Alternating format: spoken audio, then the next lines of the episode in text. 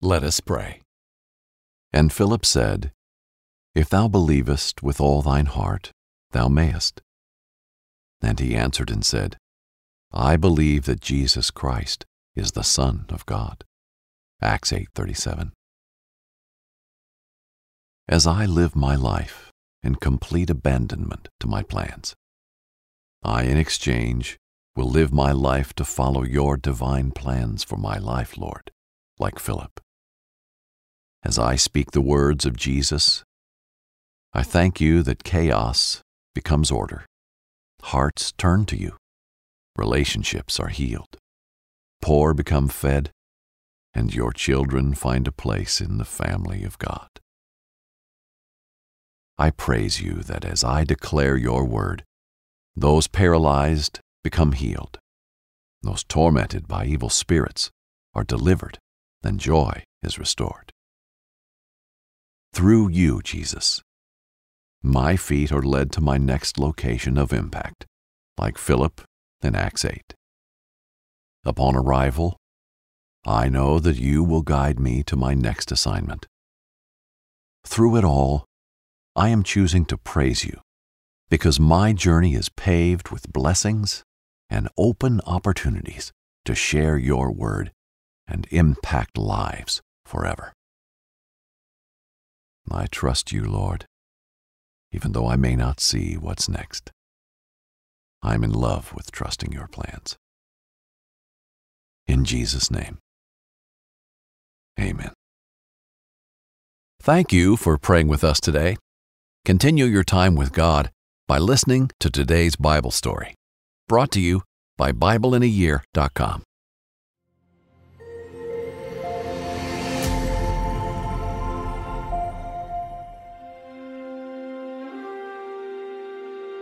The Mission of Philip.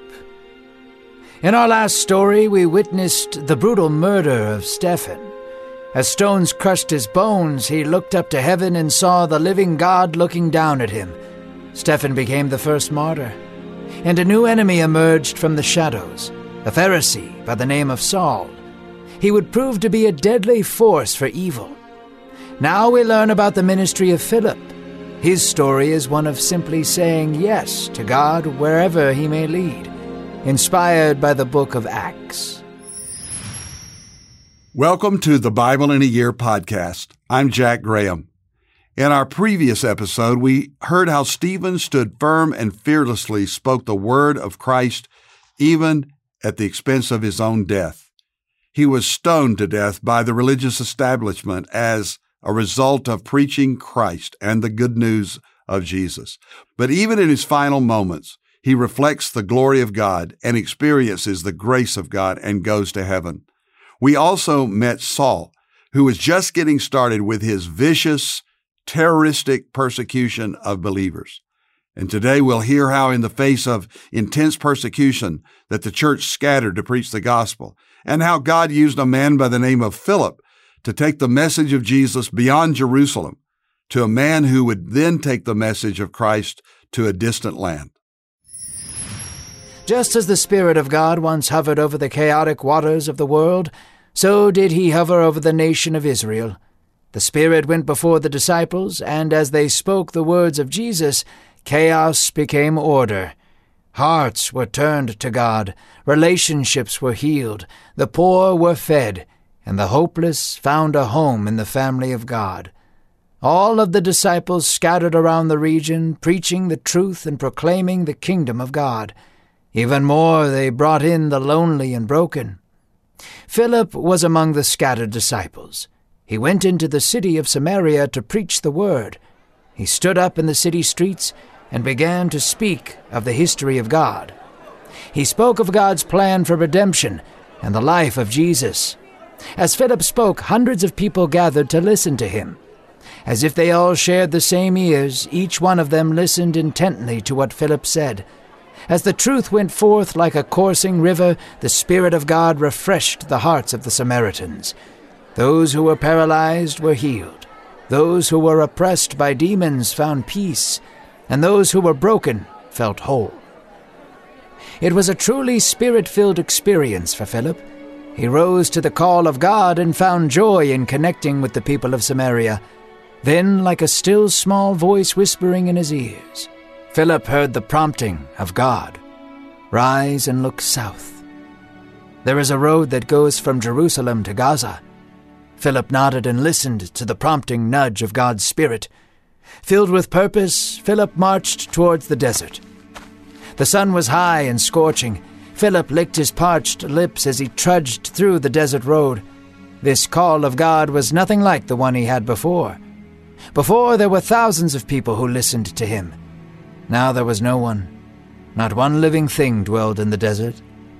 Philip walked for miles with no sign of people or water. That was until he saw a carriage in the distance. Philip ran towards the moving tent with what little strength he had left. As he drew closer, he saw that the carriage was arrayed with Ethiopian design. Philip approached carefully. It was the carriage of an Ethiopian official, a counselor to the queen. Philip knelt near the carriage and listened to what the man was saying. As it turns out, he was reading from the prophet Isaiah. Philip's eyes widened and he poked his head through the fabric. Startled, the Ethiopian screamed and the carriage came to a halt. Philip apologized, laughing at his awkwardness. "Excuse me," Philip said, "but I couldn't help but hear what you were reading. Do you happen to know what it means?" "How does one know anything without being taught?" the Ethiopian answered with a smile. "Please come in. Teach me these things." The passage the Ethiopian was reading was from Isaiah. It read, "Like a sheep led the slaughter, he was silent. He opened not his mouth. In his humiliation, justice was denied him. Who can explain this generation? For his life was taken from the earth." The official was confused but filled with joyous curiosity. "Who is the prophet speaking of?" he asked. Philip could not have smiled wider. He spoke of the suffering Messiah that was prophesied from days of old and how Jesus fulfilled it all. The two of them spoke for hours, diving deeply into the truths of Jesus and the will of God. The Ethiopian's eyes were wide with amazement. He listened to every word Philip said. He asked questions and sought deep answers. Then, as the desert road became greener, they passed by a spring with flowing water. The Ethiopian pointed to it. "You see the water over there? What is keeping me from getting baptized right now?" So the two men went into the water. The cool spring was a refreshing contrast to the hot and biting sun above. Philip prayed with him. He prayed that he would receive the Spirit of God and that he would dedicate his life to the kingdom of God. Philip held his hand and back, then gently dipped him into the water. And as they came up out of the water, the Lord took Philip up and sent him to Caesarea. The official would return back to his country and share all that he had learned. The world would never be the same. In today's reading from the book of Acts, we see the church on the move, fulfilling the mission of Christ and the Great Commission to take the message of the gospel to the world. Since Jesus had departed, ascended, the Holy Spirit had come. The church was alive and growing daily, but primarily in Jerusalem. There were tens of thousands of new Christians in Jerusalem, but remember, the gospel is for the whole world. The apostles and the church was charged with making disciples not only in their city, but in Judea, Samaria, and to take the message to the ends of the earth. But now, as a rabbi by the name of Saul began to ruthlessly hunt down believers and pull them from their homes and throw them into prison, the church had no choice but to scatter. They didn't cower down. They were faithful and fearless, but they were spread. The gospel fire is spreading as a result of persecution. It's been said that the blood of the martyrs is the seed of the church. Little did he know it, but Saul's attempts to destroy the church were actually helping spread the mission of Jesus. This, of course, does not mean he was acting on God's behalf. He was an enemy of the gospel. But God, in his sovereign plan, can and does use what some mean for evil to produce good things, God things.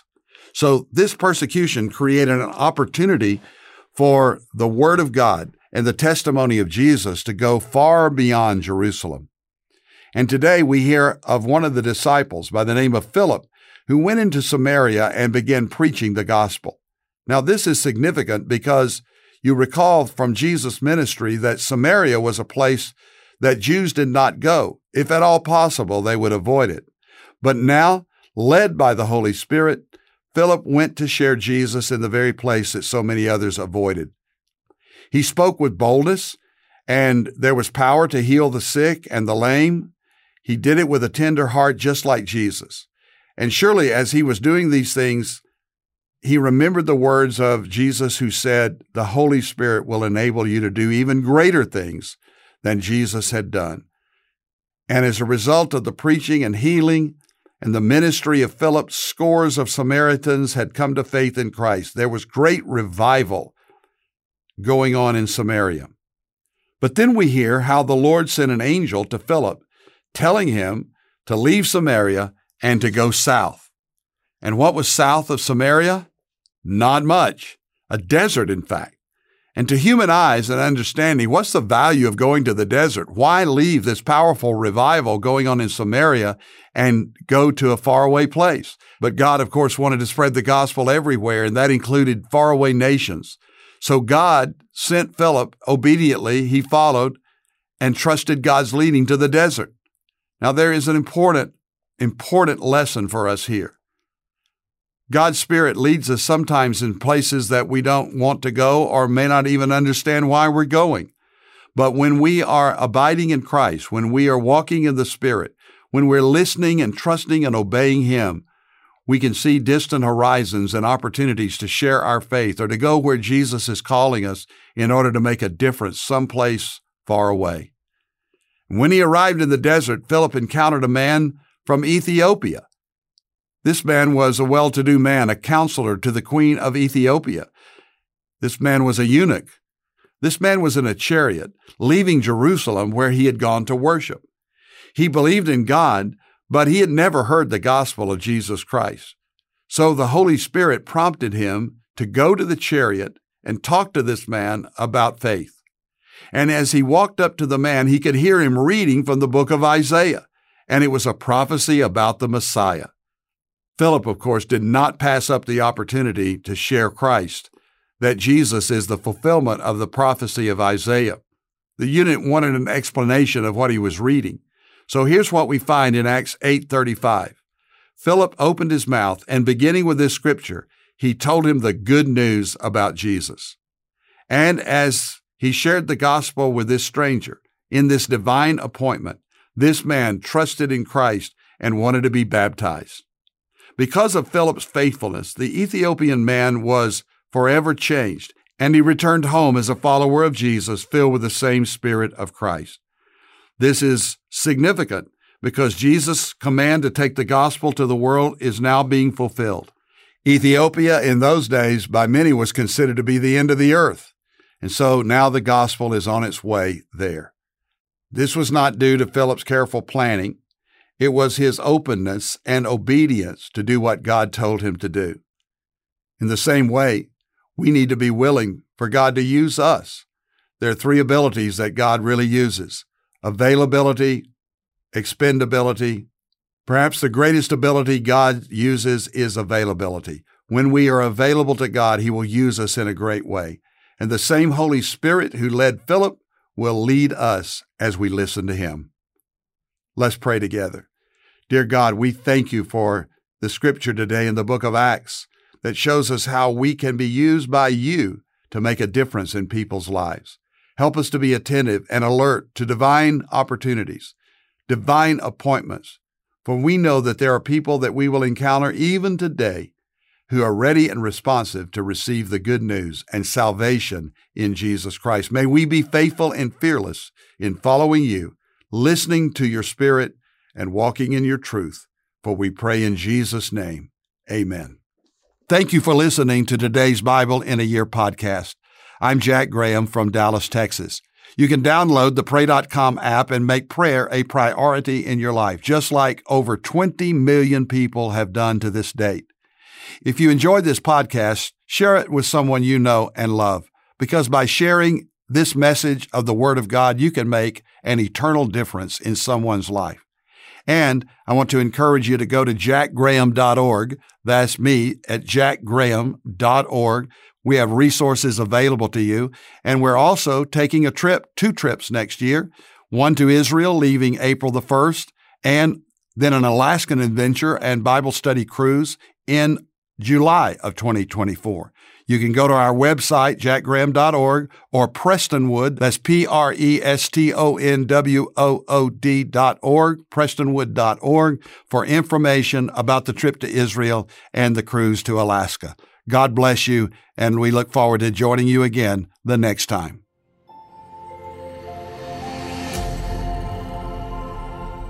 This episode is sponsored by Medi-Share, an innovative healthcare solution for Christians to save money without sacrificing quality. Hello, I'm Doctor Tony Evans, and I'm excited to have you join me on this new podcast, Heroes in the Bible. Come to me, boy. You and your God will crumble beneath my feet. He beckoned the giant and said, I come to you in the name of the Lord of hosts and creator of the stars.